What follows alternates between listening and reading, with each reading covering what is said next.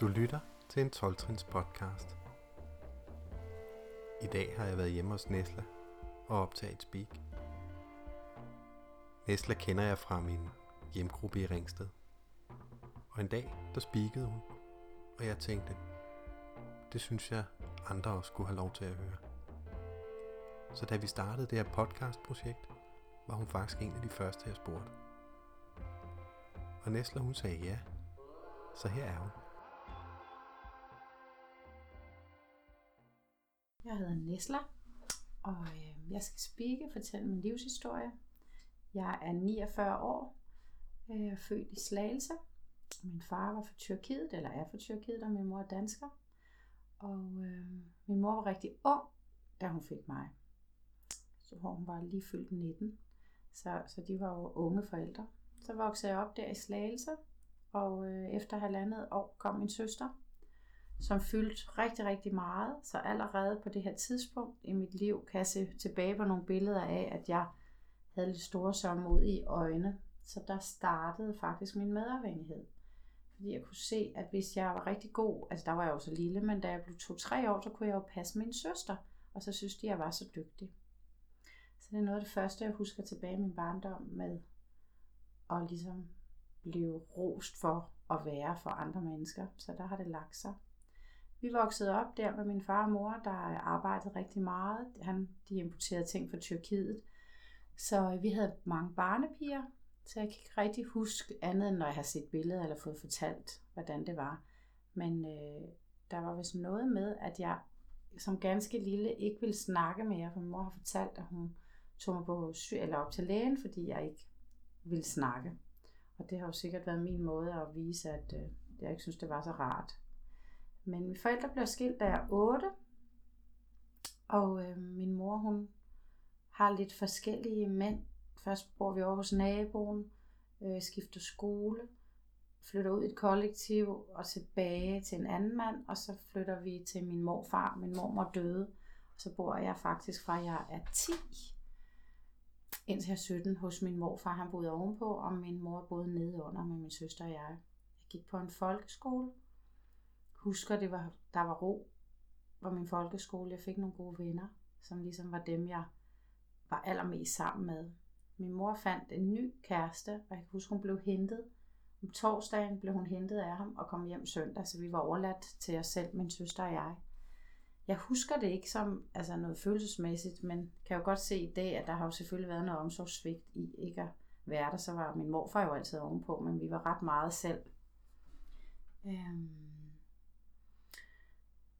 Da jeg blev 17, der, øh, der havde jeg mange uoverensstemmelser med min mor. Jeg ville på efterskole, og jeg ville øh, i hvert fald ikke gå på gymnasiet. Men hun, da hun var en autoritet, følte jeg ligesom, at øh, jeg kunne ikke rigtig... Jeg, så blev jeg nødt til at gøre det, hun sagde. Inden jeg fortæller videre, er det vigtigt for mig at sige, at jeg i min barndom havde, eller har en onkel, som øh, min bedste veninde blev faktisk, øh, hendes mor blev gift med min onkel, så jeg var der rigtig meget.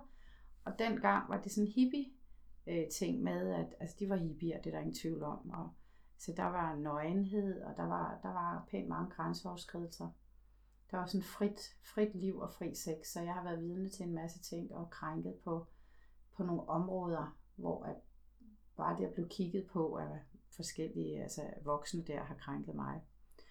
Øh, det har jeg i hvert fald fundet ud af senere i mit liv, hvad det har gjort at være i det miljø. Men som 17-årig, der, øh, der flytter jeg hjemmefra og stikker af fra min mor, fordi jeg ikke måtte komme på efterskole. Og så, når jeg gik på gymnasiet, Først måtte jeg ikke komme på efterskole. Det var første gang, jeg havde et regulært, altså var oppe og slås med min mor. Hun gav mig en losing, og så slog jeg hende igen. Og så kort tid efter, så, øh, så starter jeg på gymnasiet, fordi min mor synes, det skulle jeg. Jeg ville hellere være au pair i USA. Men det måtte jeg ikke. Og så skulle jeg starte på gymnasiet, og det kunne jeg slet ikke. Jeg var slet ikke klar skolemæssigt. Så jeg hænger ud med en masse folk og begynder at drikke rigtig meget. Øh, og dropper ud af gymnasiet efter et halvt år, fordi jeg fandt en fyr inde i København, der begyndte at drage til København. Det var lidt sjovere end Slagelse. Og så var der min første kærlighedsafhængig, var der. Der mødte jeg Kevin, som var en mulatfyr, sad og spillede musik, og jeg kan bare huske den der besættelse af et andet menneske, som fyldte mere end noget andet. Så jeg flyttede hjemmefra, og så gik der ikke lang tid, så flyttede jeg ind til ham i København, og fortalte ikke min mor noget. Øhm, det viser, at, øh, at han var misbruger, og øh, var inde i sådan en grønjak øh, klub, eller det vil sådan en gruppe af unge mennesker. Så jeg levede et ret vildt liv der som teenager. Fik, jeg havde hele tiden job, så der var noget, jeg alligevel kunne holde fast i. Øh, så jeg havde et job på en vegetarisk restaurant, men festede og havde ligesom bare gang i øh, den her relation. Og fra det øjeblik af, så mm, jeg kan se, at mit mønster har været, når jeg har været med mænd, at jeg har været der omkring nogle øh, to, tre, også fire år. Og så når det bliver rigtig tæt, og man skal ligesom komme videre, så er jeg, det kan jeg ikke kunne finde ud af, så så er jeg gået videre til en ny, nyt parforhold, og sådan har jeg faktisk gjort rigtig meget i mit liv. Men bliver, øh, får en ny kæreste, øh, bor i København, og får, får fundet noget kraft til at få taget en HF, da jeg er 19-20 år. Så jeg læser HF og får afsluttet den, og møder en ny kæreste igen, og bliver gravid som 23 år. Øh, flytter til Fyn og flytter rigtig meget rundt. Bliver skilt hurtigt efter og flytter tilbage til København, finder en ny kæreste og får et barn igen. Det, det forhold var jeg i fem år, og det var det længste, jeg har prøvet. Og bliver, kan så ikke være i det mere, fordi jeg altid har fundet grunden til, jeg har ikke kigget på mig selv, men fundet grunden til, at det var et mænd, det han har været helt gal med, så jeg har retfærdiggjort over for mig selv, hvorfor jeg ikke skulle blive, og hele tiden søgt efter prinsen øh, ude i verden, så jeg på den måde kunne retfærdiggøre, det var bare fordi, det ikke var den rigtige mand. Så nu skulle jeg nok finde ham. Så jeg søgte videre i livet, og øh, blev skilt igen fra mand nummer to med mine børn. Øh, så jeg har to store drenge i dag. Men flyttede videre til et nyt parforhold og gentog faktisk rigtig meget mit mors mønster med at flytte til forskellige mænd.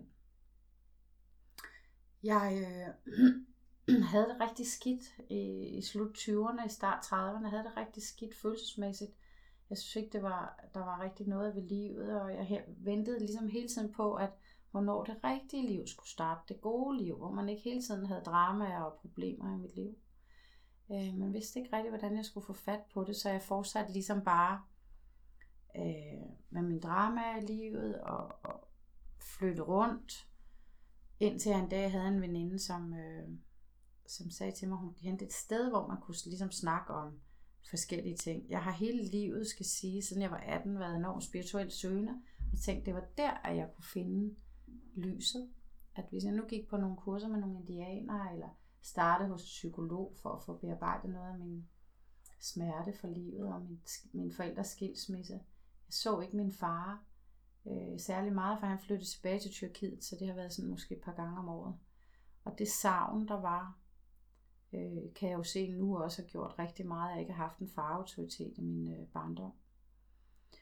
Øh, så jeg begyndte øh, at gå enormt meget terapi, men jeg fik ligesom ikke fat i, øh, hvad det drejede sig om. Det var mere sådan overflade øh, spirituelt New Age verdener. Øh, der var et par psykologer, som nærmede sig noget, men jeg, jeg kunne alligevel ikke, jeg havde så meget benægtelse, så jeg kunne ikke høre, hvad de sagde, så jeg kunne ligesom tale mig, jeg kunne simpelthen tale ind til de her psykologer, og ligesom lade mig, lade som om jeg var blevet fikset, så jeg var ligesom, øh, så nu går det nok godt. Så jeg var meget dygtig til at sny mig udenom og kigge på mig selv og hele tiden kigge ud i verden på andre mennesker. Det var deres skyld, eller det var verdens skyld, eller det var synd for mig, mine forældre, eller min onkel. Så fokuset havde ligget forkert hele tiden, for at i hvert fald kunne blive mere sund. Så jeg øh, blev taget, kommer med til et møde, et Alanon-møde, første gang, og, og sad der og, og synes de her mennesker var, det var helt tosset, det var slet ikke noget med mit liv at gøre. Og er der kun én gang og går tilbage og lever mit liv, og så dykker jeg rigtig meget, øh, så der går et år til, jeg har mine to drenge, og så dykker jeg, så, så er livet simpelthen bare rigtig, rigtig trist. Og huskede heldigvis i mine bagtanker, at der var noget med et møde med nogle mennesker, som godt nok snakkede om til det her møde, at de øh, fik det bedre i deres liv.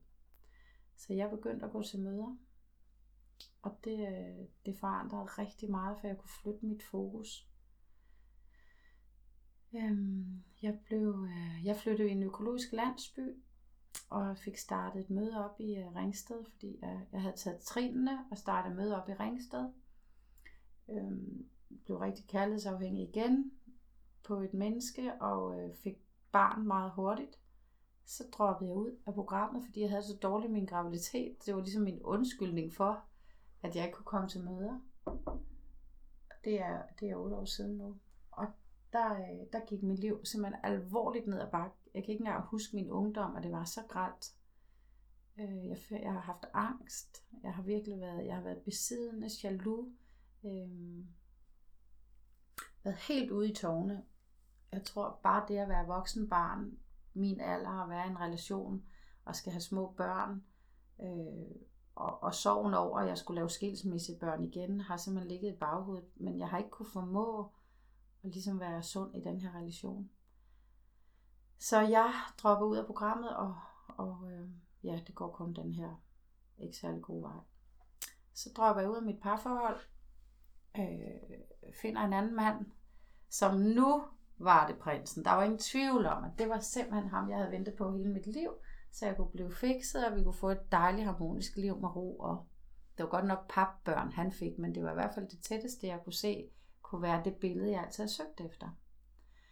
Og der går ikke mange måneder i mit liv, hvor jeg kan mærke, at jeg begynder at blive medafhængig. Jeg vil fikse ham, for det er et af de mønstre, jeg har gjort med rundt regnet. De fleste af de mennesker, der har været i mit liv, har jeg vel på en eller anden måde øh, blive en autoritet overfor, så jeg kunne fikse dem øh, til et bedre liv. Jeg er meget dygtig til at spotte problemstillinger hos andre, som jeg kan fikse. Og på den måde kigge på mig selv og mit eget arbejde med mig.